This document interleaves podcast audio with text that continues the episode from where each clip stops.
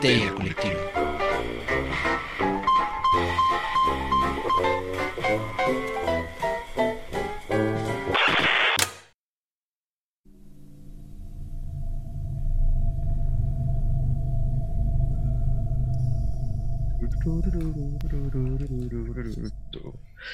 Esto es Histeria Colectiva, el programa donde Fernando Santamaría, el Dr. Braham y Ricardo Medina se sientan alrededor del círculo de invocación para abrir la caja de Pandora y volarse la tapa de los sesos para platicar sobre ficción, magia, ocultismo, casos supernaturales, literatura y todo lo que tenga que ver con la cultura del horror. Buenos días, buenas tardes, buenas noches, donde sea que se encuentren, a la hora que se encuentren escuchando esto, muchas, muchas gracias por sintonizarnos y dejarnos llevar todo el terror a sus oídos. Yo soy Fernando Santamaría y les doy la bienvenida a la cripta digital de Histeria Colectiva Podcast, mejor conocida como Evil Inc., corporación malito con diferentes sedes alrededor del globo. Si consideramos el globo como México. Eh, muchas gracias por acompañarnos. Quiero presentar a la mesa reñoña que me acompaña esta eh, tarde, noche, día. Eh, porque además estamos de manteles largos. Hoy vamos a hablar de una poderosa reseñoña, pero ya llegaremos a eso. Digo, ustedes ya lo vieron la cortinilla, siempre parece fútil, pero de todas maneras se los vamos a presentar eh, como bien lo hacemos acá. Primero que nada, el hombre, el mito, la leyenda, el Dr. Braham. Dr. Braham, ¿cómo está? Hola, ¿qué tal? Muy emocionado porque pues vamos a hablar de, ahora sí que de un tema súper divertido, súper apasionante, como es ahora sí que la película de la que tratamos, no arruino el, no arruino el tema, así que nada más digo, es un gusto. Excelente, doctor. Muchas gracias. Desde Ensenada se conecta el buen doctor. Y ahora vamos a regiones más gélidas, a la fortaleza de la soledad, en la región más poniente de la ciudad. Ricardo Medina. Ricardo, ¿cómo estás? Muy bien, yo intenté llegar a este episodio con una barba un poco más larga, pero bueno, se hizo lo que se pudo para ambientarme con esta, todo este rollo vikingo. Pero este, muy bien, muy feliz de, reseñar esta película que me gustó. Esta sí me gustó, ya por fin me gustó algo de lo que ya. Esta sí. Voy spoileando. Ya, ya el señor Edgar llegó a tu barbudo corazón. Muy bien, muy bien. Y al final, pero no al último, por supuesto, en el círculo de invocación se manifiesta nuestro invitado especial de este programa, el buen Eric Estrada de Cine Garage. Eric, ¿cómo estás? Eh, yo muy bien, muchas gracias. Estoy, este, voy a aprovechar la oportunidad para volver a hablar de una película de la que uh. ya he hablado mucho. En consecuencia, pues ya si estamos anunciando desde ahí el final del episodio, pues también me gustó. ¿No? Si no me hubiera gustado, yo creo que sí les hubiera dicho, híjole, déjame pensarlo, este, vamos a ver, tengo que volverla a ver, pero hay que buscar el cine, entonces muy contento de que me hayan invitado, la verdad. No, nosotros contentísimos de tenerte por acá. Como verán, en Historia Colectiva ya están desfilando grandes personalidades como Eric, que es un crítico de cine que en 2008, después de colaborar en la revista Cinemanía y de editar la revista con la que muchos crecimos, me incluyo 24 por segundo, decide fundar Cine Garage, un sitio web enfocado a la crítica cinematográfica. Eric ha sido profesor universitario en distintas instituciones públicas y privadas y también ha participado como jurado en festivales de género como Mórbido, Macabro, además de en el de cine mexicano en Durango, Shorts México, Kinoki, Docs MX, el Festival Internacional de Cine de Los Cabos y el Festival Internacional de Cine de Monterrey. También ha fungido como curador de distintos ciclos de cine, cineclubes, cine debates, entre otros ha colaborado prácticamente en todos los medios especializados del país y en alianza con Sonoro, sigue produciendo y emitiendo su podcast que ya tiene más de 1100 episodios en el espectro. Eric, muchas gracias por estar con nosotros. Gracias. Eh, esa semblanza le ha dado la vuelta ya al país, se la va a cambiar. la verdad es que estuve yo eh, tratando de le meter de mi cosecha, pero ya que la vi fue como, pues es que es lo que sé y un poco más. Entonces, es lo que hay, es lo que hay. Tampoco hay mucho, tampoco hay mucho. No, tampoco es poco, pero muchas gracias por estar aquí, Eric. Y pues nada, eh, duro y tupido, doctor, ¿qué hay en la caja de Pandora? Hoy en la caja de Pandora tenemos la reseña de El Hombre del Norte, alias El Nortiño, porque pues los memes no podían faltar en este país, ¿verdad? la carnita asada del norteño, del regio, del que se casa con sus primas. Bueno, aquí no se casa con su prima, pero en realidad en las realezas nórdicas y europeas eso es como ya el pan de cada día. Eh, el, The Northman, la película de Robert Eggers que la ha estado rompiendo y que igual eso es relativo, a lo, y ya lo iremos tocando a lo largo del programa, rompiendo en qué niveles y en qué sentido, porque el Northman es cine de autor con alto presupuesto, de alto pedorraje. A ver, tiene un presupuesto de 70 millones de dólares y está Universal Pictures detrás de alguien que ha producido dos películas que en su momento y en su nivel la rompieron, que fue La Bruja y El Faro. Pero pues al final están apostándole a una peli que es, cine de aventuras, es fantasía oscura, tiene toques de folk horror, son un montón de cosas que también la, la audiencia y la crítica sobre todo la audiencia no se pone de acuerdo dónde ponerla, pero al final de cuentas creo que si ha hecho todo ese ruido es porque justo ha venido a mover algo eh, en cómo estamos visionando, sobre todo en este momento, el cine, ¿no? Entonces, eh, acuérdense que estos primeros 15 minutos son nuestra reseña y nuestras observaciones sin spoilers para luego irnos Ghost Full eh, Nordic Style in the World. Entonces, pues vamos a abrir la mesa con nuestro invitado de honor, Eric, de Nordman. reseña de, de, Nordman, pues es que creo que por ahí ya lo dijiste todo. es una película que tiene muchos elementos y tiene muchas características de muchos tipos de cine, casi todos de género, lo cual se aplaude, ¿no? Este, que la gente que solamente ve cine de género ha querido llamar como una película de acción con toques de arte. Y la gente que solo ve cine de arte ha querido llamar como un fallido intento de Robert Eggers de contar una historia de aventuras.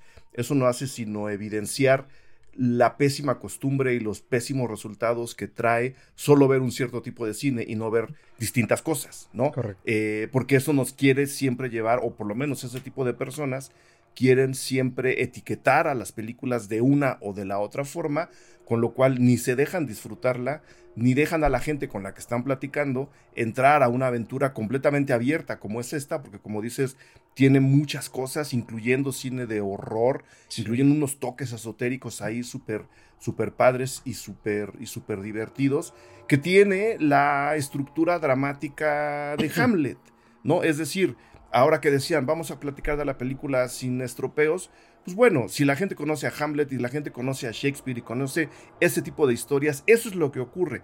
Lo que pasa es que Robert Eggers la viste de muchas cosas justo porque le gusta el cine de entretenimiento y le gusta el cine de entretenimiento bien hecho, no necesariamente con toques artísticos, simple y sencillamente le gusta el cine bien hecho y lo que él entrega es una película de aventuras, de aventuras a la vieja escuela con las tecnologías de la contemporánea y con las posibilidades narrativas que él mismo se abre y que él mismo se evita, porque también ya mucha gente ha dicho, es que no entra de lleno a, pues por algo será, ¿no? Eh, o sea, no, no entra de lleno porque probablemente no quiso, que es lo que habría que discutir, por qué se está quedando donde se está quedando y qué tan lejos está llegando con lo que consigue, pero yo creo que hablando de cine de aventuras, hablando de cine como él mismo lo ha dicho, cine al estilo Conan el Bárbaro, el Bárbaro, cine al estilo Los Vikingos, la película del 54 con Kirk Douglas, todo ese tipo de, de cine de matiné que le llamo yo, y no es despectivo, está metido en la película con el ojo de un señor que le gusta hacer bien las cosas muy a su estilo, no necesariamente cine de autor, no sé si ya tenemos a un autor en forma ahí, pero este señor hizo, el, hizo este, de Norman. Ahí lo dejaría yo. Súper, Eric, excelente, qué, qué, gran apertura, porque además, y es algo que he comentado aquí con, con, Ricardo y con Gerardo y con la audiencia de Histeria, que en algún momento tú hablabas de Duna como estas películas que en un momento en donde el cine está saturadísimo, donde es tremendamente pornográfico, eh, donde Marvel está eh, eh, secuestrando el cine de aventuras en muchos niveles. Y el gusto de la gente, el cine de aventuras y el gusto de la gente. Exacto, películas como esta, pues nos reenseñan a ver cine en muchos niveles, no solo como qué historias pueden valer más la pena o, comer otras frutas, sino también en términos cinematográficos, que el cine nos cuente como sabe contar el cine, las historias, con imágenes, con planos, eh, con audio. Digo, aquí nos dedicamos al podcast y también es mucho lo que le pasa al podcast con ciertos, este, con ciertos géneros y con ciertos programas, ¿no? O sea, el audio pasa a segundo plano cuando por puro formato debería ser como el elemento principal para narrarte la historia y en este caso las imágenes y pues el, el norteño creo que también eh, hace lo suyo en ese sentido, ¿no? Eh, Doctor Braham, el norteño. A ver, pues miren, eh, estamos ahorita desde un punto de vista de apreciación estética meramente y, y de nuevo, a mí la película me gustó mucho visualmente, está increíble. Este, le aprecio mucho a Eggers que de veras se mantuvo fiel a, lo que él propone, en el sentido de que, pues, es fácil luego darle gusto a más de alguien. Y pues sí, se tira así los jalones de que, ay, aquí se ve que lo obligaron a moverle, ¿no? No, la película se ve que llevó la línea que él quería en el modo en el que él la quería llevar. Eh, yo tengo algunos comentarios personales, pero esto es pura apreciación mía. Lo que se dice, eh, la película como tal es increíble verla, es muy agradable. Es caramelo visual, vaya. A mí me encanta la cultura nórdica, la he estudiado, todo el rollo de, de las historias detrás de las historias de lo que está ocurriendo ahí. Ya Eric comentaba que es el precursor de Hamlet. Y sí, efectivamente, la saga nórdica de Hamlet es una saga que existe desde el siglo X. Y precisamente es la historia en la que se inspira Shakespeare luego para hacer Hamlet, ¿no? Claro, a la nórdica, con muchas hachas, mucha muerte, mucha sangre y muchos barcos viajando por todos lados, porque así era esa cultura, ¿no? Entonces eh, es interesante y ya la vamos a ir tocando eso ya cuando entremos en spoilers, porque pues ahorita nada más, ¿qué me pareció? A mí me gustó, eh, siento que al inicio sí me chocaron algunos elementos de, del protagonista. Se me hizo que en algunas de sus brillantes ideas de venganza era un poco simple sus esquemas, ¿no? O sea, o demasiado buscados. O sea, como que él mismo de repente dudas de, bueno, pero pues, pues si se trata de esto, ¿por qué no haces esto? O sea, de A a B el punto más rápido, ¿no? Pero la película se aprecia, se disfruta, ya que entras un poco en lo que el personaje está tratando de hacer, dices, bueno, ok es su rollo, es su modo de hacer este tema de su historia. Vamos a ver a dónde lo lleva, ¿no? Y vaya que si lo lleva a las mismísimas puertas del infierno. Está muy bien contada. Excelente, doctor Ricardo, el norteño, sin spoilers. Pues mira, sin spoilers, yo siempre le he dicho a estos caballeros de aquí que yo la, la película de la bruja tengo eh, sentimientos encontrados porque me parece que es una gran película, pero es una terrible experiencia, güey.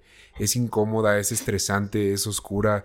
Te la pasas mal, güey, viendo la película, la neta. Entonces acabas y dices, ¿qué acabo de ver? ¿Qué fue esto? Wow. Por lo mismo, no había visto el faro, güey, porque dije, no, no estoy, creo que todavía no estoy listo para una experiencia similar. Pero fui a ver El Norteño y no, eh, me, parece que quita ese, eh, e, ese elemento como de incomodidad y por ser este, eh, una película de aventura que, así, o sea, es, algo a lo que ya estamos acostumbrados también, pues se hace un poco más llevadero. Y de la historia, eh, justo, digo, tú hablabas ahorita de Duna y yo, yo les comentaba que a mí esto del viaje del héroe, de este, el elegido, el que va a cambiar el mundo y el universo y todo, a mí ya me tiene un poco cansado. Por lo mismo, yo, yo Duna no lo disfruté, no la disfruté tanto por eso, cosa que no es culpa de la película ni de cómo está hecha, está estúpidamente bien hecha, está increíble, pero a mí la historia ya me trae un poco cansado. Acá hemos visto esta historia primero en Hamlet y luego en Macbeth y luego en El Rey León, creo que era Javier Ibarreche el que decía, güey, las historias ya se contaron, lo que había que contar, pues a lo mejor ya se contó, pero es el cómo. Y el cómo aquí está manejado con, con, un pincel renacentista que nada más sacaron vikingo, para hacer Vikingo, un pincel vikingo. un pincel vikingo. Así una costilla de venado. Bueno, madre, un cincel. ¿Cómo, Eric? Un, este, pincel vikinguista. Ándale. Así agarraron, agarraron una costilla de venado y pelo de. Uh, mm, ah, mm, una escama de pez y ya con eso. Exacto. Entonces la disfruté mucho de inicio a fin. Dura, creo que un poco más de tres horas. Creo que alcanza las tres horas y cachito, ¿no? Con la rosa, sí pero no me pareció en ningún momento largo, en ningún momento dije, ay, ya será que me acabo las palomitas. No, güey, no, no, cosa que sí me pasó con Batman, por ejemplo, al final. Entonces, eso también me pareció muy, muy padre. Entonces, en general, sí la disfruté mucho, igual con mis comentarios este, apreciativos personales míos, pero fuera de eso me, me pareció una gran película.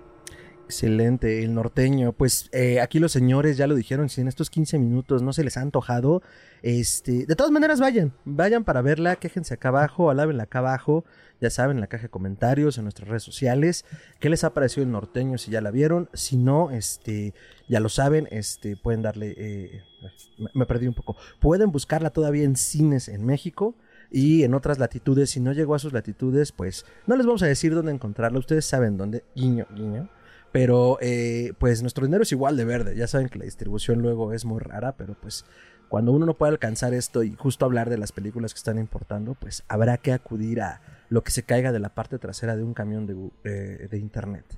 Eh, por lo pronto, esta fue nuestra parte sin spoilers. me gustaría, señores, que diéramos nuestra calificación en, algún punto de apreciación, si es que la, la, quieren dar, para que podamos irnos full spoilers a desentrañar las este, ahora sí que las entrañas de El Vikingo Eric, calificación, apreciación. No, yo no doy calificación. Por eso lo dije, porque yo sabía que tú no das calificaciones.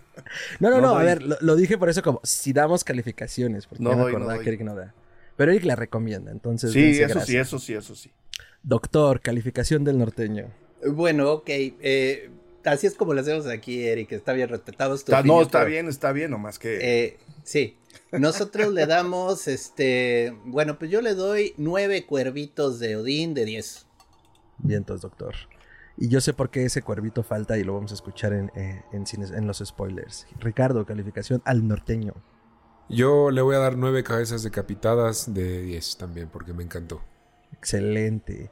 La verdad yo le voy a dar 10 eh, eh, costillas de venado de 10 redondas porque es una película que disfruté mucho y más allá de que estoy ahorita muy casado con el género que están haciendo estos señores que pues yo la habría llamado folk horror, pero justo como decíamos al inicio, pues tiene diferentes lecturas y cabe en diferentes partes.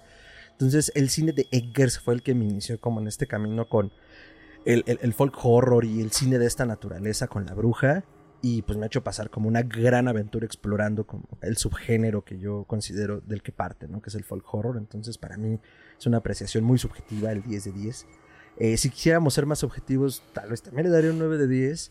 Y el asunto de por qué las calificaciones son difíciles y aventurándome un poco a explicar por qué gente como Eric no la da, es que englobar en un solo número tantas cosas tantos esfuerzos, híjole, sí es, sí es muy aventurado, ¿no? Y digo, y luego, y luego, luego resulta injusto con la propia película, ¿no? Porque pues a ver, estamos haciendo un podcast de no sé cuánto dura esto, una hora, una dos hora, horas. hora y pico. Yo tengo tiempo, ¿no? No lo digo por eso. y luego decirle a la gente, pues mira, tres, ¿no? Y es como, no sé, a mí, a mí no me encaja mucho eso, pero la platicamos sin, ¿La sin problema. Y sí la recomiendo, sí la recomiendo. Excelente. Entonces, dicho esto, procedemos a los spoilers. Eh, el norteño 2022, Robert Akers, con un elenco de ensueño, Ethan Hawke por un lado, Bjork por el otro, Willem Dafoe, Alexander Skarsgård, eh, Anya Taylor Joy, que forma parte también como de su elenco de cabecera, digo, la bruja nos la presenta y hace un papel enorme en cuanto a una chica que está en la flor de la juventud y pues tiene la fortuna de nacer en una época y en un lugar donde eso eh, te pone en el punto que la pone a ella, como que es la, la, cúspide de la locura, porque pues de por sí uno no sabe qué pasa con su cuerpo a esa edad y menos cuando eres parte de una familia tan puritana. Eh, pues nos trae esta historia, ¿no? Que justo como ustedes decían, es el Hamlet reinventado, es esta historia del héroe, es, y más que reinventado, es de donde viene la gran historia, ¿no? Entonces... Pero también está reinventado, ¿eh? Porque Hace, hace rato, perdón que te interrumpa, no, dale, si, por favor. si esa es la mecánica. Justo, justo eso iba y se me pasó. Esto es free for all, Eric. ¿eh? O sea, ah, igual yo voy. Justo como decía hace rato, hace rato Ricardo, el asunto del viaje del héroe y ver cómo el héroe termina triunfando y cómo se sale con la suya, o cómo en este caso uno puede decir, bueno, ejecuta su venganza. Justo el, el, el de Norman lo que hace es modificar los elementos necesarios para que este viaje del héroe se encuentre no solo con todas las con todos los obstáculos posibles, sino para que no se logre. Y te das cuenta conforme las profecías le van cayendo a este personaje que él no va a lograr lo que está buscando, ¿no? La profecía de los hijos, por ejemplo, ¿no? Eh, si esto fuera un viaje del héroe tradicional, un enfoque bastante más artúrico del asunto, ¿no? Él sacaría la espada de la piedra, que de hecho lo hace, ¿no? Llegaría al trono que le han arrebatado y la venganza sería ejecutada. Las profecías poco a poco le van, le van diciendo, tú no, ¿eh? va a ser alguien más y vas a tener que elegir entre esa venganza sangrienta y violenta y amar a tu, a tu familia, a, los que tienes cerca, y son ellos, y probablemente un, un, Maiden King, que es como le dice la profecía, ¿no? Probablemente alguien que no esté en este mundo de hipermusculosos, testosterónicos, gritantes, que se están agarrando espadazos, probablemente va a ser ese Maiden King, es decir, un rey que no es un rey en cuestión de género, quien termine gobernando lo que tú quieres conquistar. Y esa torcedura del viaje del héroe creo que se me hace súper interesante Y a muchos detractores de la película se les está escapando ese pequeño detalle, ¿no? Que se, se, quedan clavados en el rollo de es otra vez la venganza y es otra vez el hombre contra el hombre. Pero este pobre muchacho que se encuentra con que su venganza no tiene razón de ser, porque también le pasa, ¿no? También se da cuenta que pase lo que pase con él, gane o pierda, él no va a ser quien disfrute los frutos de esta venganza. Entonces, esa torcedura se me hace bien interesante y creo que fue de lo que más me gustó de la película. Ya. Claro, este héroe convertido en antihéroe de alguna forma y al mismo sí, tiempo. por completo. Ajá, y hacia el final darte cuenta de esto que dices de no se va a cumplir tu venganza. No solo, no, bueno, se va a cumplir tu venganza, pero no vas a alcanzar aquello que se te ha prometido, que también creo que eh, escoce mucho a nivel generacional a la gente que ahorita somos la media que consumimos como el gran entretenimiento, porque son esas grandes promesas del sistema donde de un momento a otro, por algo que está fuera de nuestro control, la vida es otra, ¿no? Digo, acabamos de pasar una pandemia de 12 años y salimos de ella como muestra clara de ello, ¿no? Entonces, eh, eh, el hombre del norte, a ver, y creo que es importante que podamos partir un poco también de eh, justo de dónde viene esta reinvención. Doctor, leyenda de Hamlet. Ay, Dios. Este, a ver, eh, miren. Usted le sabe, usted le sabe. Partamos un poquito más de la saga de Hamlet, ¿no? A mí, en lo personal de las cosas que me molestaban de la historia, pero ya después lo comencé a razonar, es que el protagonista es un poco torpe, o sea, en el sentido de que realmente si hubiera querido, hubiera llegado, hubiera matado a su tío en venganza, y de nuevo, ya aquí ya hay spoilers, eh, son dos hermanos, uno está casado con la mamá de Hamlet, el otro hermano mata al hermano y pues el pobre chamaco sale corriendo por sus patas porque si no se lo echaban. O al menos así va la historia. Él jura venganza y aquí es muy importante porque para estos pueblos los juramentos tienen peso. O sea, el momento en el que juras algo, literalmente tuerces las cosas, tuerces el destino. Entonces ahorita Kerrick decía que las cosas se torcían, sí, porque el juramento que él hizo fue tan fuerte que quedó atrapado en él. O sea, no, él no podía ya escapar de lo que había jurado hacer. Entonces hay momentos en los que dices, oye, pero quédate con la chica, escapa, ¿no? No, porque tenía ese juramento. Y, y parte de mi coraje es de que, pues, vaya, al tío también le va de la chingada, porque pues mató a su hermano, hay una bueno, consecuencia. A todos, a todos les va mal, ¿eh? Perdón. Sí, sí. Entonces el pobre Hamlet ya ha vuelto, vuelto guerrero vikingo súper trabado, berserker, que era un grupo específico de vikingos que se volvían locos con este frenesí de la batalla. Se entera que su tío perdió el reino, porque, ups, y está literalmente en el peor rancho que se pudo encontrar en Islandia, o sea, y ese de rey, ¿no? de rey a terrateniente, o sea, si lo quieres ver, así hacendado, o sea. Entonces se las organiza con el peor plan de la vida del mundo mundial para irse a vengar, o sea, se disfraza de esclavo, se va para allá, este, llega, descubre que el tío tiene a cinco pendejos cuidando el lugar con armas mal cuidadas. Y se pone así, en el más puro estilo venganza barroca del conde de Montecristo a envenenarlos, a embriagarlos, a matarlos uno a uno. O sea, de, oye, dude, en serio, si hubieras querido esto se acababa en 10 minutos y la película hubiera durado 30. O sea, pero vaya. Aquí es, aquí es donde está lo divertido de la historia. Hamlet significa tonto en el idioma ah, original. Es la saga del rey tonto, así se le llama. Y vaya, como él sobrevive en la saga, porque de nuevo, Eggers toma y diferentes historias las mezcla, él este Hamlet joven, cuando ven que matan a su papá, se finge loco. Y entonces es el tío haciéndole pruebas para ver si está loco o no. Y bueno, se pasan cosas y muy como ah, Hamlet, todos se mueren al final. Pero lo interesante de esto es que estamos partiendo de un personaje que en teoría no está del todo bien de la cabeza, o sea, no está del todo cuerdo. Quiere vengarse, eso lo entiende muy bien, pero este no es precisamente el protagonista más inteligente ni es el clavo más afilado de la caja de herramientas. O sea, el señor sabe hacer cosas y cuando tratas de pedirle que mueva eh, el modo de pensar, pues se le van las cabras al cerro. O sea, entonces descubre cuando ya llega a la casa del tío, pues que su mamá está muy feliz ya con dos hijos. Ah, no, un, hijo era de antes, pero ya tenía un hijo que pues técnicamente es medio hermano de Hamlet. Y, ups, mi madre no es la doncella heroica sufriendo el destino de haber sido violada, sino está muy contenta viviendo con mi tío, ¿no? Y además odiaba a mi padre. Ajá. Y, que es no, donde bueno, se desestructura la venganza, ¿no? Exacto, ese es el momento. El momento en que Yo no, yo no sé ustedes, pero yo estuve toda la película pensando, bueno, entonces nosotros somos los malos. No, no somos. No, no Sí. chance, si somos nosotros los malos. Sí, no, creo que no. que- Y fui y vine varias veces. Sí. Nicole Kidman, la verdad, mis respetos. Actúa Wow. bien ahí en esa escena, te la lleva, te demuestra que es, pues no es la mala. O sea, ella en ningún momento amó al papá de Hamlet. O sea, desde ahí ya el punto es, oye, tu papá me secuestró, te recuerdo. O sea, yo no llegué aquí por buena voluntad. Pero bueno, el punto está de que ocurren cosas increíbles, hay muchos augurios, hay muchos portentos. Y es que, de nuevo, y es a lo que yo quiero llegar, y ya con eso le paro para pasarles el micrófono, pero el juramento de Hamlet es el que causa todo este desorden. Y entonces por eso se le manifiestan estos adivinos, estas personas así como supernaturales, porque literalmente lo están llevando a cumplir lo que juró. Porque de otro modo no va a haber paz, o sea, no va a haber paz en el mundo. Entonces, ese es el verdadero problema de la historia, o sea, que desde niño jura algo que pues le cuesta la factura, se la pasan después, ¿no? Y bueno, luego seguimos con el de Braille, pero ahí, ahí les paso el micrófono. Me gustó el juramento aquí que lo trataron como una especie de mantra, que yo sabía que lo iba a repetir al final y que ya sabías a dónde iba eso, pero eso de voy a vengar a mi padre, voy a salvar a mi madre, y así que al final, pues logra una de tres.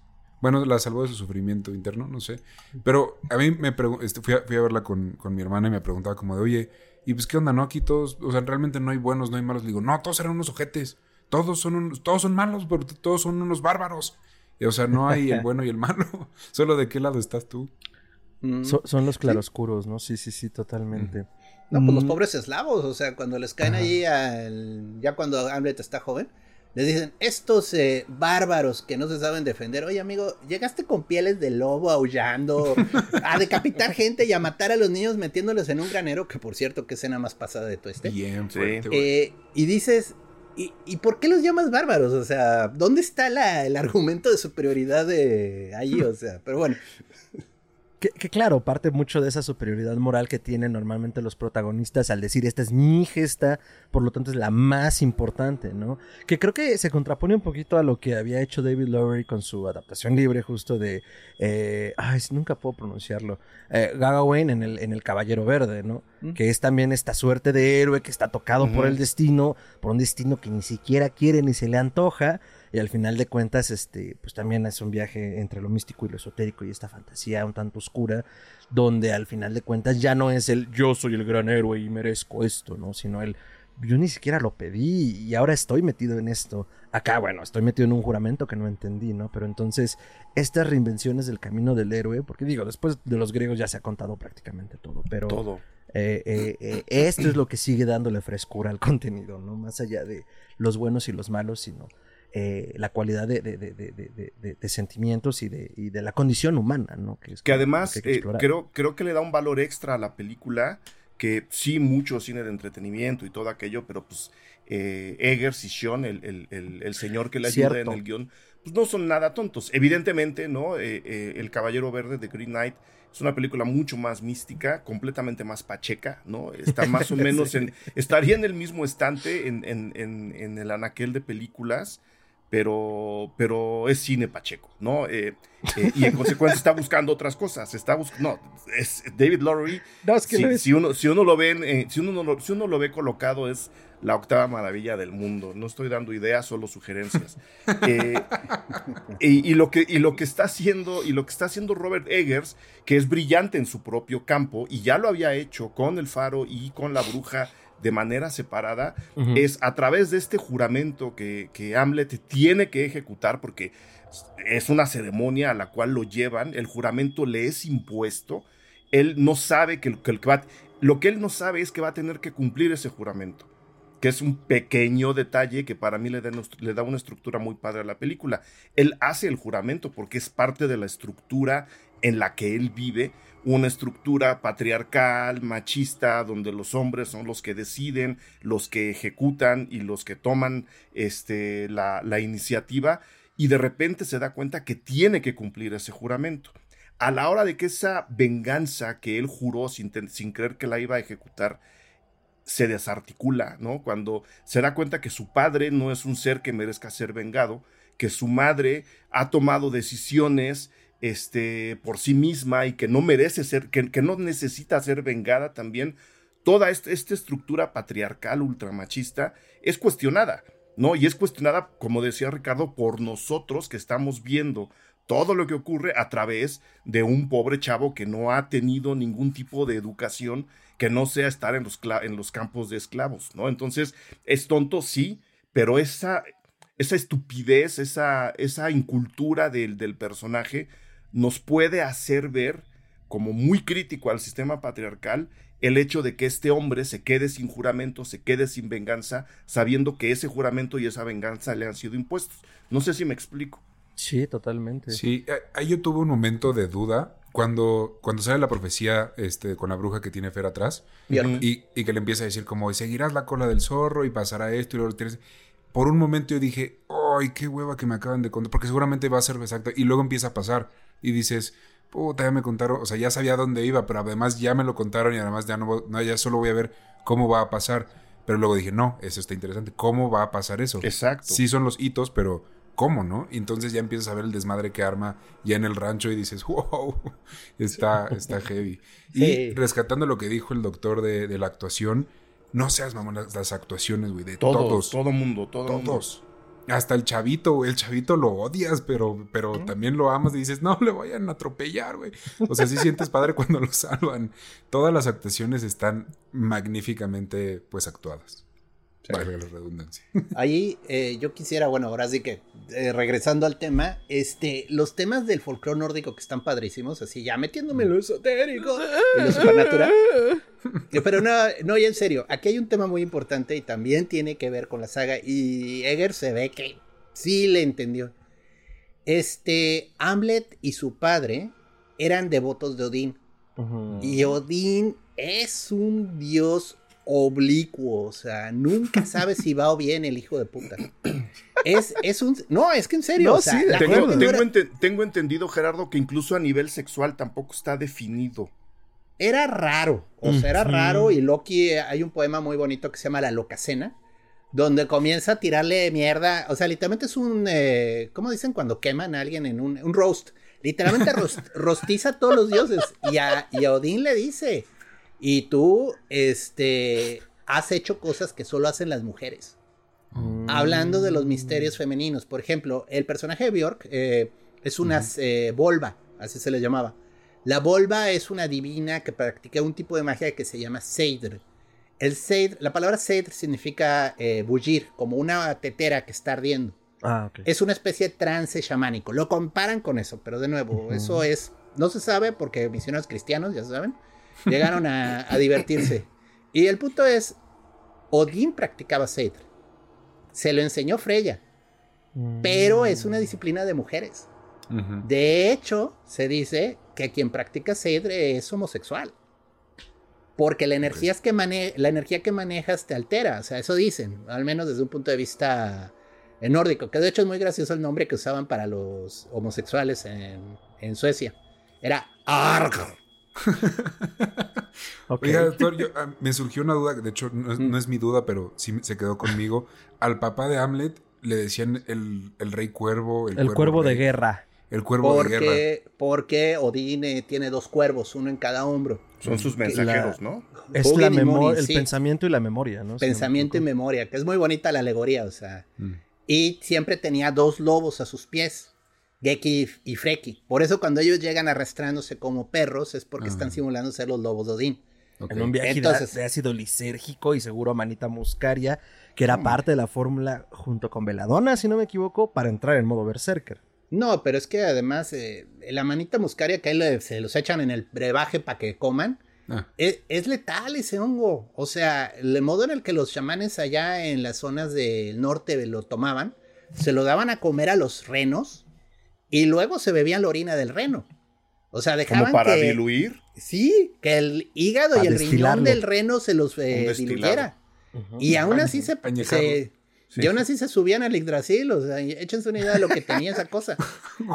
el Yggdrasil es de tejo y el tejo también tiene propiedades este, sí, tóxicas, ¿no? Tóxicas. Bueno, el punto es, ah, bueno, vaya, regresando al punto.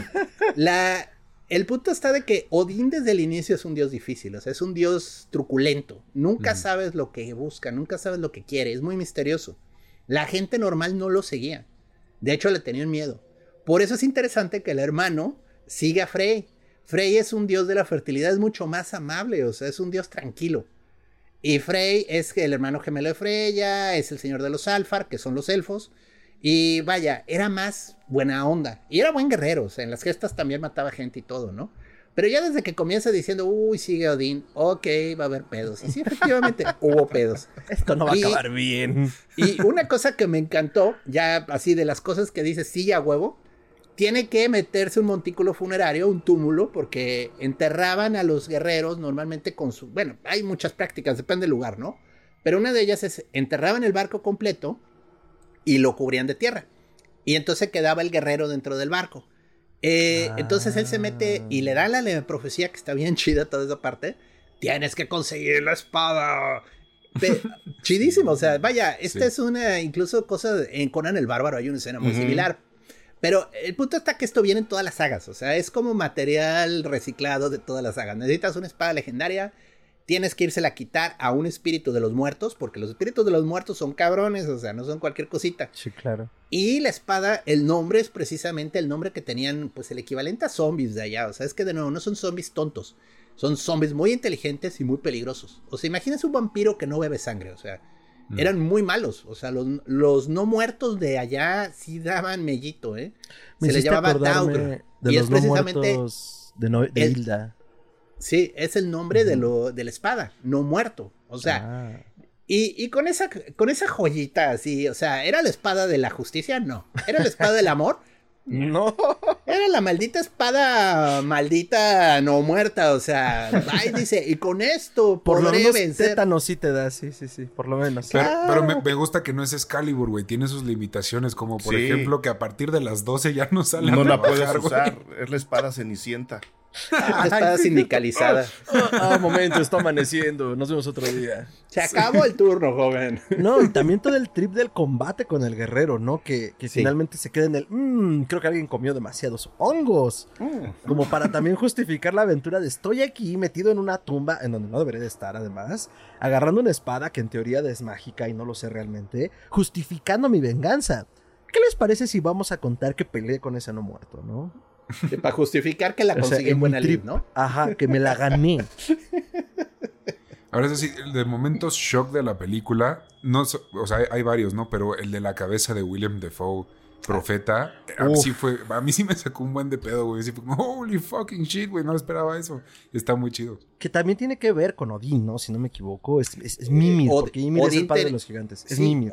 Odín tenía el poder de revivir muertos, o sea, era el señor de los no muertos. Odín era un dios culero. Cabalgaba en las noches de invierno. Tenía una cabalgata espectral que se llamaba la The Wild Hunt, que no sé traducirlo en español. La, casa salvaje. La cacería salvaje. Y era literalmente una procesión espectral en el cielo de guerreros eh, que iban gritando Od, Od, Od. O sea, eh, ¿de quién hablamos, no? Adivina. y si te agarraba la casa espectral en la noche, te levantaban en el aire y nadie más volvió a saber de ti, o sea, habla de cuento de terror, ¿no? Claro. Ya sé que vamos a adaptar en un mes. Este. no, que nos dé bibliografía, Gerardo, ¿no? Sí, es lo que estamos platicando justo sí, yo quiero seguir ¿eh? leyendo de eso. hay, un libro muy bueno de. Es un eh, antropólogo folclorista francés que se llama Claude Lecoteux Creo que están en español algunos de sus libros y tiene uno precisamente sobre las procesiones espectrales. Curiosamente, es un tema recurrente en Europa, ¿eh? No importa la cultura, la latitud o la longitud. Yo pensaba en la Santa Compañía, por ejemplo. Pues es, que es muy similar el tema de fantasmas que están en procesión, o sea, y sí pasa. Y lleva mucho tiempo. Es, muy interesante. El señor hace comparaciones del mito del hombre lobo de un lado al otro, vampiros de un lado al otro, y te cuenta historias muy interesantes de todos ellos. Pero bueno, eh, sí, no, la espada está bien chida, pero el punto es, güey, ¿no te das cuenta del pedote en el que te estás metiendo? Es así como, cabrón, estás, eres de los malos, o sea, estás trabajando para los malos, es como si te hubieran dado un sable láser y fuera rojo, o sea. ¿Qué más quieres? ¿Qué otra señal quieres, hermano? Pero, pero creo que creo que está padre eh, el, hecho justo eso, ¿no? Que como decía eh, Ricardo hace rato, pues no hay buenos, no hay malos sí están matizados, pero el mensaje al final es un poco lo que ocurre con, con la película de, Guillermo del Toro, ¿no? Con este, El Callejón de las Almas Perdidas. El mundo es un desastre, ¿no? Y no, nadie se salva y nadie nos salvamos y todos tenemos sombras muy, muy, muy, muy largas.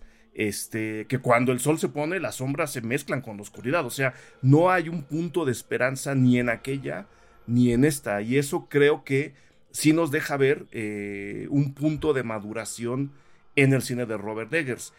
Yo no me quejo de que las películas sean incómodas, como, como La Bruja, eh, Ricardo, porque yo creo que debe haber películas incómodas. Y creo que premeditadamente esa película está hecha para incomodar y para hacernos, hacernos estar todo el tiempo inquietos en el, en el sillón. Lo que hace de Northman es que esta inquietud te la hereda. Acaba la película, tú crees que viste una cosa y cuando aterriza te das cuenta que viste otra y esa incomodidad te llega tres o cuatro días después. Y creo que eso habla, muy bien de, un, de una persona que primero te está picando las costillas ahí enfrente en tus narices y después te dice, ya lo hice y ni, te, ni cuenta te diste. Y creo que eso también está padre pensando en lo que puede venir después de Robert Eggers. Sí, ahora, el señor le gusta taclear géneros distintos, eso ya se está viendo, ¿no? Sí. Porque pues primero fue, digo, sí, puedes catalogar la bruja y el faro medio en el folk horror, por llamarlo, pero esta sí se salió un poquito de todos los esquemas que yo le esperaba, estuvo muy bien contada. Eh, sí es padre que se haya roto el esquema de película de vikingos fuertes, rudos y, y que no la riegan, o sea, porque de nuevo, a mí la de Conan siempre me hizo reír mucho, el Two Snakes Like This. Pero el pobre Conan, el buen Arnie, de veras, este, también bien torpe, va, va a buscar a la chica ahí a la casa de Tulsadum y espera que va a poder encontrarla todo bien. O sea, de nuevo, es esa, es esa situación de el héroe se está enfrentando a algo que no puede resolver, ¿no? Y no tiene que ser tan ingenioso ni tan astuto que de repente, ah, ya sé cómo resolver. No, o sea, lo sobrepasa y vaya que lo sobrepasa feo. Eh, pero vaya, ahí la pregunta es qué sería lo siguiente que haría Eggers, porque de veras que no es decir, oye, a ver ahora cómo nos sorprende, pero pero él ya dijo que bueno, uno siempre quiso ver, siempre quiso hacer una película de vikingos, siempre tenía esas ganas, entonces ya de ahí dices, ok, cumplió su deseo. Pero pues, ¿qué, podría contar, no? O sea, de pues, nuevo, lo que lo que viene es el Nosferatu, ¿no? Que ya que ya la habían anunciado. Eh, esta película está en medio porque se la pidieron. Eh, y que de nuevo, no, tampoco está mal hacer películas por encargo, porque no es lo mismo hacer películas por encargo siendo Marvel quien te pide la película o aceptar una película que te están diciendo échatela y decir sí, pero le voy a meter de mi cosecha y la voy a aceptar porque la historia me gusta, porque está en mi lista de deseos de yo algún día tengo que hacer una película de vikingos. O sea, se está acomodando en un lugar en, en el Hollywood contemporáneo que muy pocas personas están alcanzando a, encontrar lugar ahí mismo, ¿no? Entonces, lo que se sabe que viene es el Nosferatu, también con William Dafoe, también con Anna Taylor-Joy. Eh, yo incluso hablaba, o sea, ahí seguro va a mezclar más cosas, ¿no? Porque en las otras, en estas tres películas ha mezclado todo tipo de géneros. Vamos a ver qué cosas le mete extra al Nosferatu y vamos a ver qué pasa después de Nosferatu. Yo a mí me gustaría ver algo sci-fi de él, algo de ovnis, algo que tenga que ver con estaría creo que le podría meter un buen ojo y ya se, agarró a sus actores y actrices también de cabecera, ¿no? Ya son los Johnny Depp del Tim Burton. Claro. Pero, pero, pero actúan, no, no, no se quedan en su personaje. Sí, exacto, sí, tienen, sí tienen este espectro, sí cambian. O sea, Anna Taylor este Joy que, además es un buen contrapeso a la testosterona y al berserker de Skarsgård, porque Skarsgård pues a punta de sangre y, madrazos, ¿no? Pero Olga, como esta bruja que ataca la mente, que, que utiliza las drogas, seguramente, porque uno no puede atacar la mente sin drogas, eh, como su valquiria, creo que lo ponía Eric en su crítica, su valquiria personal, así lo ponía. Esa es su valquiria personal, la, que lo rescata todo, del todo este asunto, ¿no? Esta valquiria Entonces, estos contrapesos. Esa es como la, la de la mitología. Su valquiria personal es Olga, ¿no? La, que lo va sacando ahí de los de los asuntos y al final no le puede no le no puede evitar el clavado trágico que es es que tienes que nadar dos kilómetros y él dice, yo puedo. sí, y se los echa. Voy a nadar. y se los echa. No, el personaje de Olga está bien padre. Es un, es un contrapeso eh, eh, interesante en este juego de estructuras masculino femenino dentro de la película. Y es y justamente, o sea, sus actores de cabecera pueden hacer estas cosas, tienen esta escala de matices. Claro. Donde si me dicen, va a salir ahora Anya Taylor y Nosferatu, claro que quiero verlo, no no no es no es este no no es lo que pasa con estos otros actores. Y un poco rescatando esta parte de la actuación, ya que entré ahí sin querer queriendo, eh, este Holnir, el, hermano y, el usurpador a ojos de, Hamlet, es el actor eh, Blanc Sí, Blanc. Esperen, es que no lo sé pronunciar. No, es Claes, Bang. Es el Drácula que sale en el Drácula de la BBC, justamente. Y es este señor yo ya lo he visto. Es un gran actor. Y, también es este contrapeso del cuervo de guerra, que es Ethan Hawke, como rey Holvonir, y, y Hornir como, como, como, como este adorador del dios de la fertilidad, ¿no? Entonces todo eso está matizado correctamente donde dices, bueno, qué gran historia que me puede presentar personajes con con esta cualidad tan humana, porque también se detecta. O sea, te entiendo que es una historia de fantasía, pero al mismo tiempo puedo identificarme con los personajes porque no son una cosa ridícula como el Conan que, del que platican que me hace desear haber nacido o crecido en los ochentas, pero... no, no, Conan tiene su onda. por eso. Y, hablamos del Conan de Arnold, ¿no? Porque luego hay uno ahí en medio muy chafa. Sí, pero es que era en serio el que quiero hacer ahí. hay una propuesta, de hecho Arnold ha dicho que la quiere hacer él dice, hagan una película de Conan Rey. O sea, llevo un rato Arnold diciendo, hagan una película de Conan Rey. Y mi queja eterna con el, los guionistas de, de, las películas de Conan es que hay muy buen material. Robert de Howard dejó muchas historias. Hay una muy bonita que se llama La Hora del Dragón, que es precisamente Conan Rey, ya grande, ya madurón, que de repente sus rivales le levantan a un hechicero de la Atlántida y el hechicero dice, ay, gracias por revivirme, muéranse. Y ahora yo me hago del trono. Y, ups. y entonces Conan se pasa toda la aventura corriendo como gallina, buscando cómo vencer al hechicero. Está muy divertida la historia. Porque, bueno, pasan cosas, está muy divertida. Y, o sea, solo tomas esa historia. Pones a Arnold así ya grandecito, como sale ahora en los... En los ¿Cómo se llama esto? Los indestructibles, los... Los, indestructibles se llaman, ¿no? Sí. The Expendables. Sin pedos, o sea, sin pedos. Estoy seguro que. Yo sí voy a ver esa. Perdón, pero pues, ya, ya me guiqué. Vamos, yo también, a mí también me gustan mucho, güey. Oye, yo les quería preguntar algo porque a mí me pareció, viendo la película, además de que se usan muchos efectos prácticos, lo cual siempre agradezco infinitamente, de los efectos especiales a mí casi todos me gustaron, pero este tema de la Valkyria, sí, a lo mejor fue la sala en la que la vi, pero no me encantó ese ¿Fuiste efecto a Cinemex? especial. Sí. Sí, fue eso. Ah, ok. Te lo digo desde ahora, fue eso, es culpa del cine. sí, y a mí no, me fue tan mal, pero fui al Cinépolis Diana, entonces fue una pantallita del tamaño del ah. Zoom. Y veo que todavía está en universidad y en lugares así. Quiero ir a volverla a ver en una pantalla más decente. Ah, y invítame, ¿no? Para sí, vamos, hay que realizar la, vi, la excursión. Yo la vi en un Cinépolis, este, pantalla grande, hasta atrás. Mm. No me molestó la escena. Estuvo interesante. Y no, no sentí que hubiera un problema grave, ¿no? Quizás eh, si hablas así de todo lo raro supernatural que ocurre en toda la película, ese es quizás el momento más fantasioso, ¿no? O sea, el momento en el que sí realmente dices, ¿what the fuck? Pero todo lo demás, digo, dentro de los prácticos de los efectos está muy aterrizado, ¿no? Sí. Sí, pero tiene mucho que ver. Eh, eh, el error es ir a ese cine. Ok. Nada, más. Este, Gerardo, te quiero preguntar algo. Ahora, ahora viendo que, que eres especialista justo en eso. Yo estuve, estuve leyendo antes de ver la película eh, el nivel de profundidad en la investigación que se hizo, que ahora veo que fue realmente grande. Eh, y hablaban de los tatuajes y de los, y de los dientes rayados, que justo en, el, en la escena de la Valquiria, la Valquiria trae los, los dientes retocados. ¿Eso para qué se hacía? ¿Qué, qué, pasa ahí? Mira, de nuevo, es, es complejo porque esto es evidencia arqueológica. No se sabe mucho de, los, eh, de estos pueblos nórdicos más que lo que sobrevive de las sagas. Y las sagas luego tienen el problema de que son muy específicas de la historia del héroe, ¿no? No te cuentan la vida día a día del granjero o de su esposa.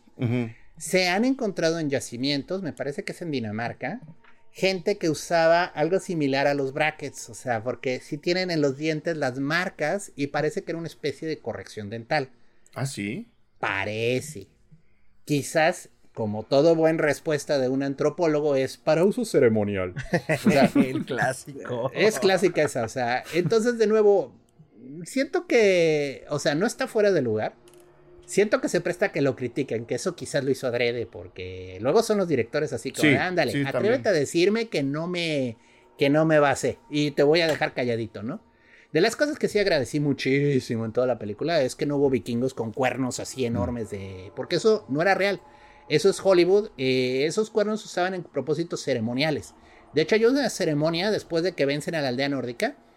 eh, Que está eh, el anciano que llevaba la comitiva con un casco que era precisamente ese tipo, ¿no? Están alrededor de la fogata. ¿no? Sí, ahí, ahí se usaban, o sea, pero nadie, nadie en su sano juicio cabalga la batalla con un casco con cuernos, o sea, es pedir que se te atoren en una rama o que cualquier cosa te lo O te tire, ¿no? de allí. no es práctico, Sacarte un pero- ojo. pero sí, o sea, este, eso de los dientes, disculpa, Merrick, yo también me llamó la atención y estuve checando en varios lugares y sí es evidencia arqueológica. Pero O no, no, hay, no hay nada que digan es para esto y se usaba para esto. No, de hecho se sabe muy poco de los dioses, porque precisamente la- los misioneros cristianos lo anularon. De Frey, por ejemplo, se sabía que la gente lo veneraba. De lo que se sabe, este, porque, pues digo, ya antropólogos luego paseándose por comunidades remotas en el norte de Europa, encontró un antropólogo a una familia que tenía el pene de un caballo disecado y lo veneraban, pero lo tenían escondidito, así en una cajita, para que no llegaran los misioneros a decirles algo, ¿no? Y ese culto a Frey, porque Frey es el señor de los caballos. Entonces, por eso incluso le sacrifica un caballo a su hijo cuando lo matan, ¿no? Y Ah, también cuando los encuentra allá arriba en el, en el volcán, hay un caballo muerto al lado. Porque esa era la ofrenda del señor Frey, ¿no? Pero de nuevo, es, es esas clase de cosas que hay, pero no hay. Y muchas de las, de las tradiciones así. Mm, O sea, lo que sí es cierto es que no era común. Sí se encontraron osamentas que tienen esa modificación. Hasta donde sé, es más de una. Entonces no fue coincidencia. Pero así que tú digas, este. De uso ahora- ceremonial, no. O de uso corriente. Todos lo hacían, pues no, o sea, igual y fue como la moda del, de, la, de la época, ¿no? Eran Pero- los hipoperos del, del barrio. sí. Eso nos dice que a- algo importante, los, des- los dentistas siempre han sido caros, entonces no cualquiera. Ajá, y sádicos. Oye, y lo del corazón, ¿cuál era todo su desmadre por el corazón del hijo que se lo llevó y que era del perro el que se Buena. le dio? Mira, ¿Es X? eh, era, era el querer enterrarlo completo, pero Ah. no es como con los egipcios que te tenían que embalsamar y dejar ahí en los cerros canópticos todo, ¿no? En eso, me, me- en eso pensé. Era, era una onda más de desecraste el cuerpo de mi hijo, no mames, de, de por sí no murió peleando, o sea, ya tenemos un pequeño problema, Entonces no puede si entrar no al muere- Valhalla. No Ajá, puede entrar al si no mueres peleando, no vas a Valhalla. Si no mueres peleando, te vas a Hell. Que este es un tema interesante. Hell no era un lugar tan feo, ¿eh? O sea, Pero medio depresivo, tenemos- ¿no? sí, tenemos Eh. esa onda de que no, el infierno. No, o sea, para los nórdicos era un lugar frío, medio feo, pero pues ahí de para pasar el rato. O sea, ¿no? Groenlandia, Ajá. ¿no? Sí, en lugar de pues, Islandia te ibas, te ibas a Groenlandia. Y con o, a, o a Canadá, en todo caso. Sí, exacto. Y todos diciendo, I'm sorry, I'm sorry. Pero Saludos bueno, a nuestros escuchas en Canadá. Pero el punto cierto. es, este, no era un lugar horrible, solo que no tenía las orgías y las fiestas de 24-7 allá arriba de Valhalla, ¿no? Ya O que sea lo pones así frente a frente y dices, "Mm, sí quiero morir en batalla, reconózcanme. sí. A lo Mad Max, ¿no? Pues sí. Muy bien, muy bien, amigos. Algo les quería decir respecto a esto, actuaciones, el Valhalla. No, creo que Ah. lo hemos cubierto. Dinos, dinos, por favor. Lo, lo único, y este era mi comentario, miren, de nuevo, yo entiendo por qué lo hizo. Pero me desesperaron un poco los diálogos, o sea, si Ah. hay momentos en los que se pone demasiado florido con la prosa y parece que está Pero está declamando. padre. A mí Ah, me gustó. mira, A mí me gustó. Yo, yo, por ejemplo, así de películas que vi ese estilo, o sea, Macbeth con Lawrence Oli- Olivier, si recuerdo bien, es un clásico. Es buena, pero estás viendo Shakespeare, o sea, desde el inicio sabes que todo el mundo se va a poner este, a, a decir este, monólogos impresionantes, ¿no? Eh, aquí hay momentos en los que, es que de nuevo, el personaje era sencillo, ¿no? O sea, el tipo no tenía así como que Pero todas las- recuerda que están en drogas todo el tiempo. Pues sí, igual estaban hablando en gruñidos, o sea, y, y ellos entendían que estaban así dialogando súper profundo, ¿no? Puede ser, porque sí, hay momentos en los que arde mi sangre de venganza y necesito saciar esta sed de cualquier manera, o sea, Pero cuando está solo, güey, cuando se lo está diciendo a alguien, dices, bueno, pues le está contando, ¿no? Pero cuando él está solo y empieza a declamar, es como de, brother, nadie sí, te está, tío, te eh, estoy está viendo. bien. pero- O sea, está chido, pero sí es así como, ok. También me recordó mucho ciertas películas japonesas, de, sobre todo las de Kurosawa, que de repente sí se pone muy, muy shakespeareano con sus protagonistas y sí es así como, ok, esto se ve chistoso. Porque según yo, o sea, según yo que me tardé en agarrarle la onda a eso, pues es un poco acercarse a los cantares, ¿no? Y a los cantares medievales y así sabe, sabemos que, que, que, así no hablaba la gente, pero así está registrado, no sé. A mí me, me, causó mucha simpatía y, y, pues uno que es dark, cuando, cuando el personaje habla así, uno dice, claro, sí. Claro, así tiene que ser, ¿no? El, no, no me rompió en el corazón, mi corazón arde en las llamas negras del infierno. No es lo mismo, no es lo mismo. Eh, está padre, es, digo, es, muy dark, es muy god, claro.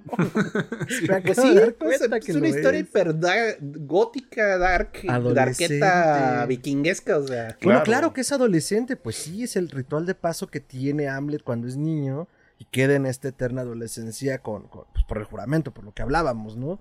Entonces, wow, ok. Ya ven, cuando ven un adolescente solo piensan que es Hamlet y se vuelve un poco más poético.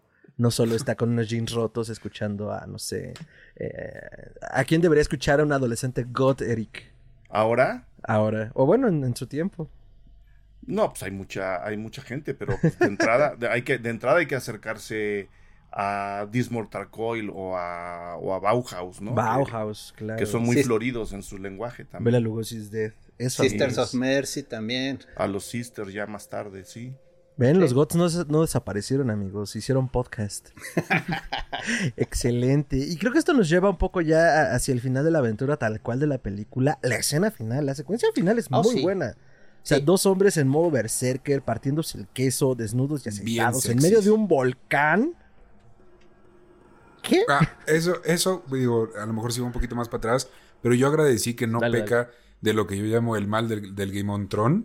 de que todo, todo, todo lo tengo que sexualizar, güey. Todos, los, todos los tengo que sacar encuerados, sin ninguna razón específica, nomás porque sí, güey. No, no peca de eso, güey. O sea, sí, de repente hay, pero, pero no, es, no está muy forzado. Y este en particular me pareció muy fina, güey. Que los dos hombres dijeron, órale, güey, así como vamos, güey, así como vinimos al mundo, hijo de la chingada. El escudo y la espada, vámonos. Eso se me hizo muy fino, estuvo muy, muy padre. Pero es que también en un volcán no tienes, o sea, ah, quema la armadura, o sea, también es así como de, mm, un poco práctico. Mejor sí, muy inteligente. Eh, ah, podría aprender una cosa o dos, episodio 3, la venganza del Cid. la verdad, o sea, también era como, mm, esta historia ya la hemos visto, pero me gustó más esta secuencia.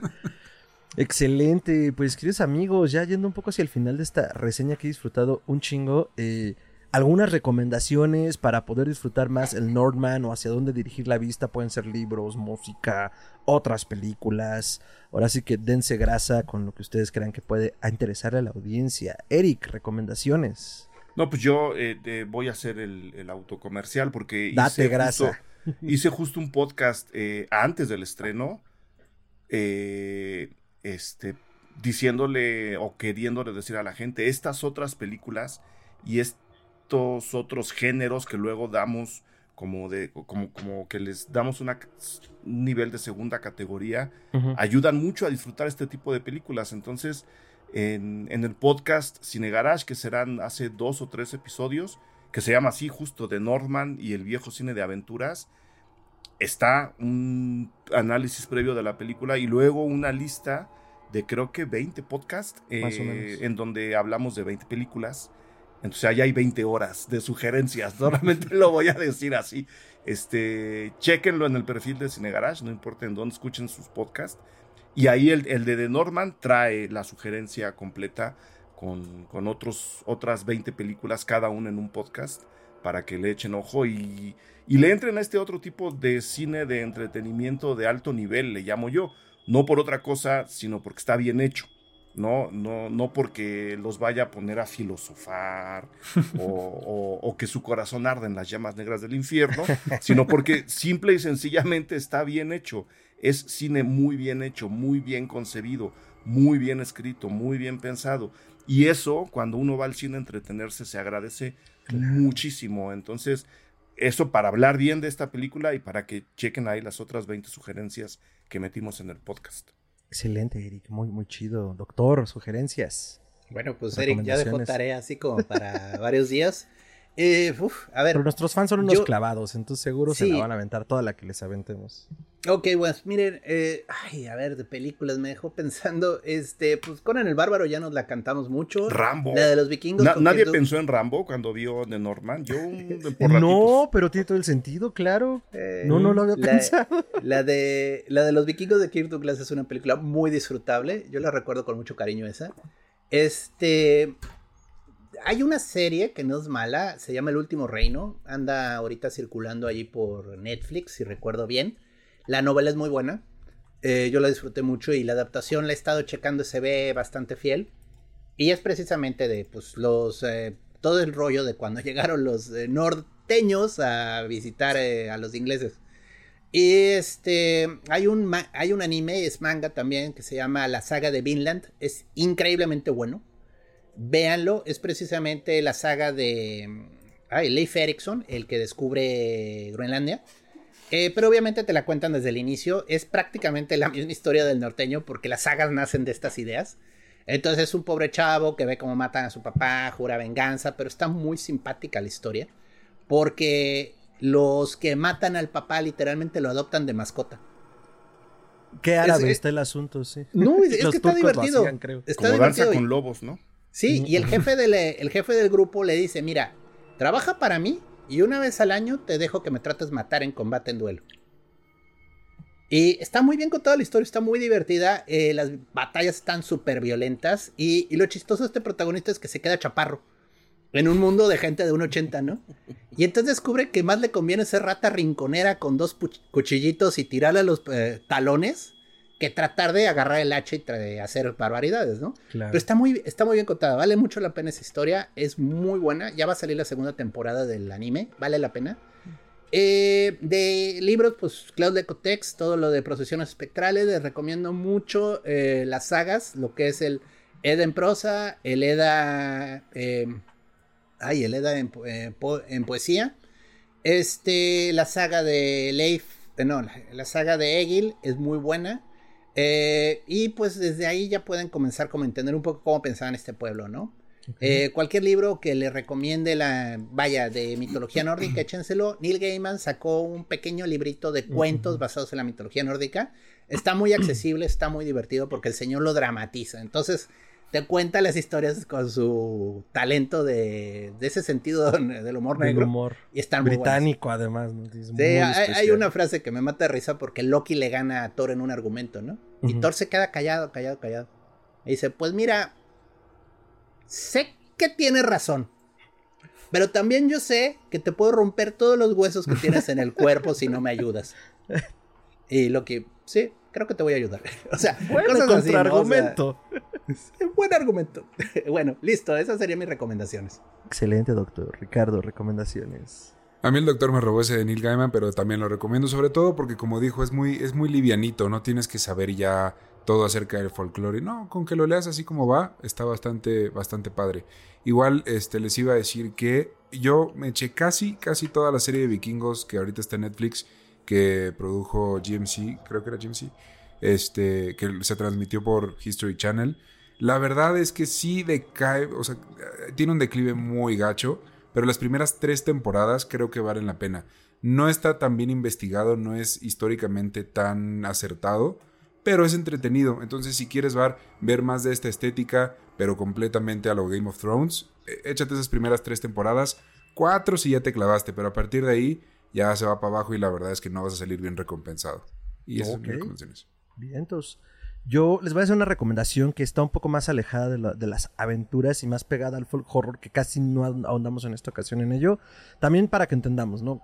Nos referimos a folk horror, a todas estas historias que tienen como parte de su trama y funge incluso como un personaje los escenarios rurales, los escenarios aislados, los elementos supernaturales y mágicos. eh, eh, específicos de los campos, ¿no? específicos de la tradición rural, y que tiene su inicio y se acuña a mediados de los... Uy, no me acuerdo. ¿En qué año sale la de La Garra del Diablo, Eric? Porque creo que es la primera que describen como folk horror. No es. Aprox. Son los 70, ¿no? Más o menos, sí, creo que el 71, una cosa así. Y en ese momento se acuña como tal, como un subgénero de- del cine, aunque pues ya volteando con esa descripción hacia atrás, pues vemos que otras películas han cumplido con, con- con esa característica y pienso mucho en Haxan, la, la película del impresionismo alemán, ¿no? Que, que va sobre ese tema. Y eh, Kier Lajaninsen, que es la directora del Instituto de Estudios de Horror de Miskatonic, que es un eh, instituto que entre sedes, Los Ángeles, Nueva York y Londres, tienen este, diferentes clases a lo largo del año sobre el género, sobre horror.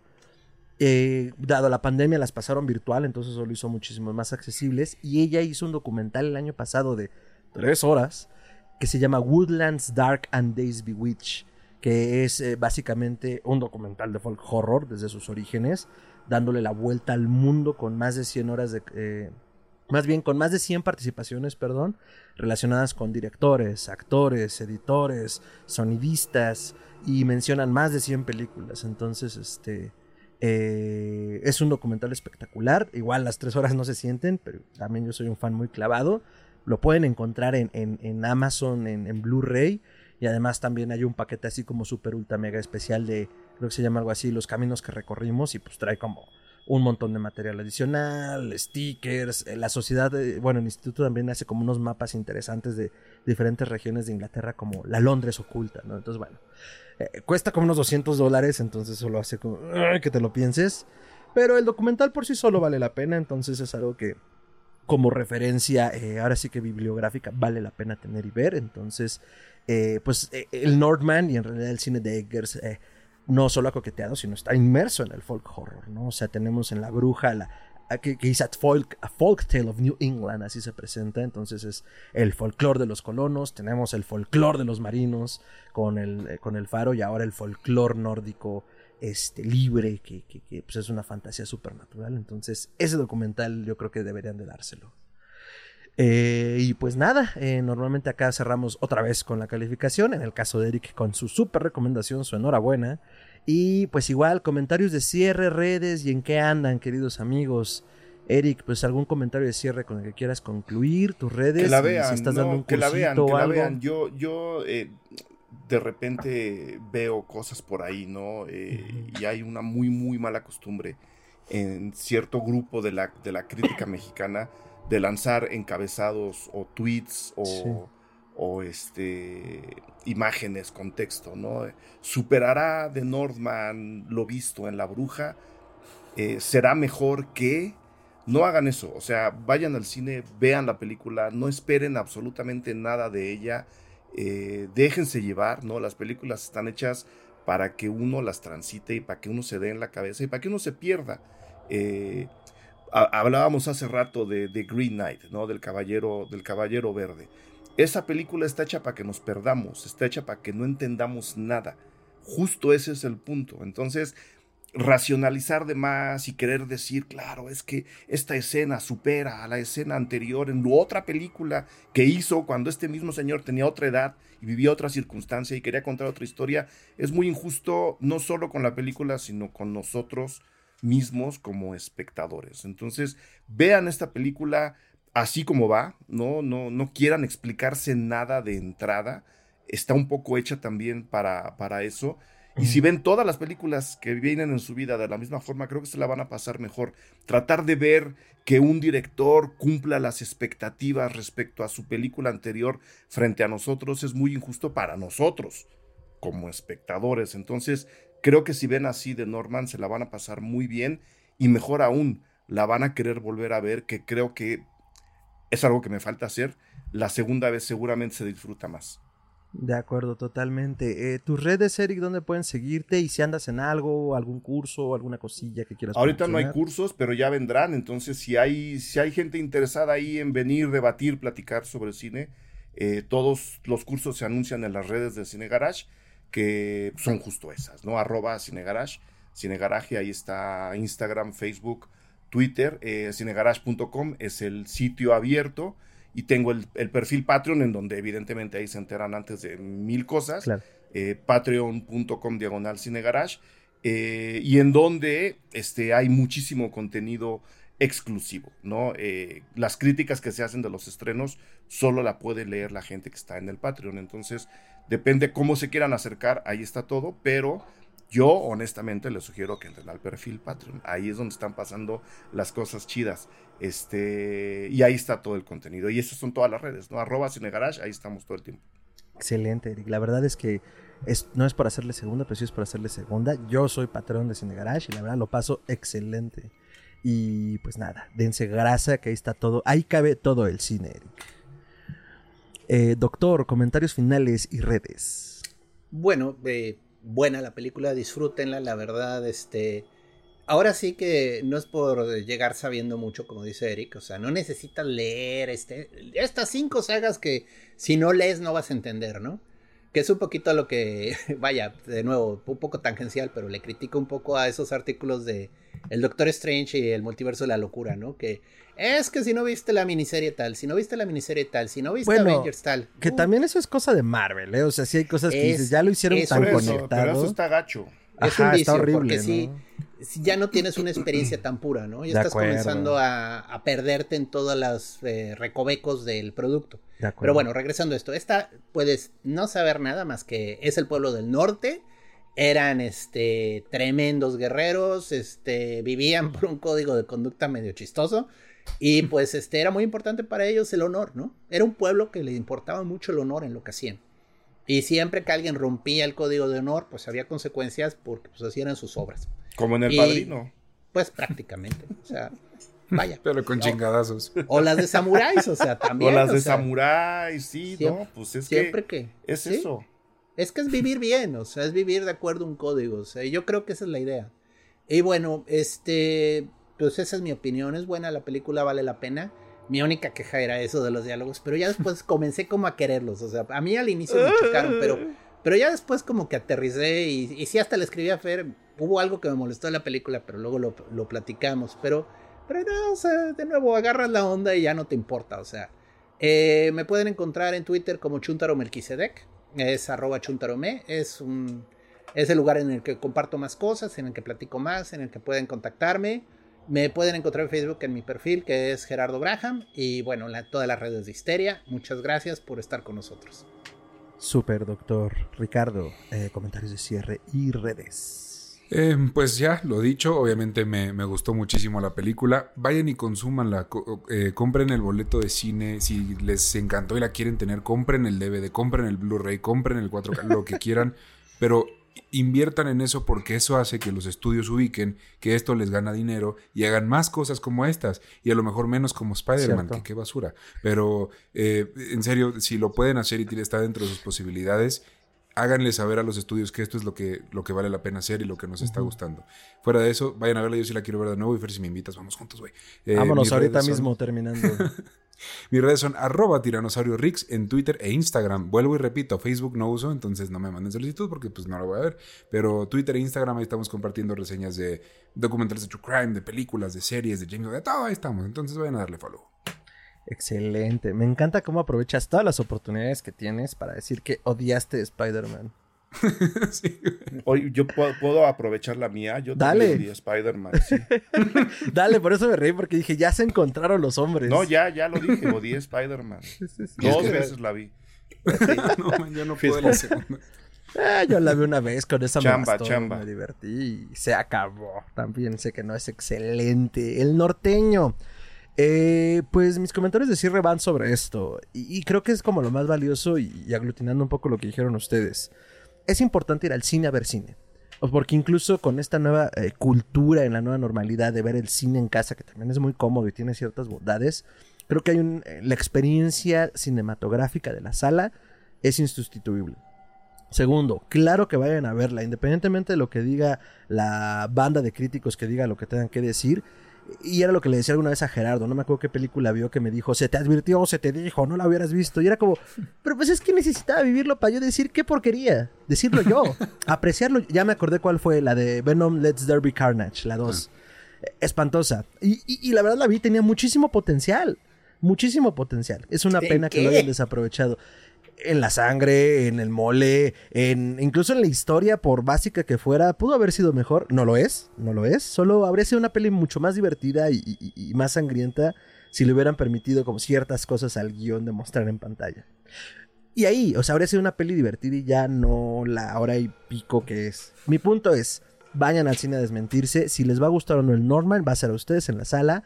Y tercera petición, por amor de Dios, no las vean en celular, no las vean en sus grupos de Telegram, no solo por lo que dice Ricardo, que, no genera el interés del estudio en generar estas cosas, sino porque no hay manera de apreciar una película en un celular, entonces no se hagan eso.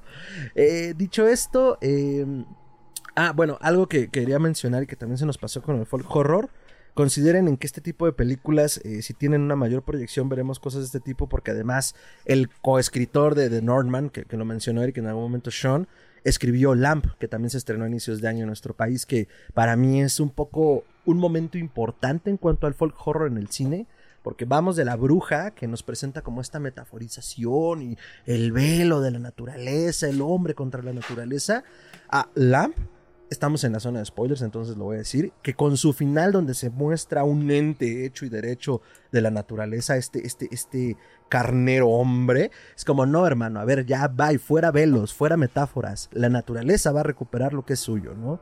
Entonces, este, para mí ha sido ese el gran camino con el folk horror, entonces es un camino en el que recomiendo entrar.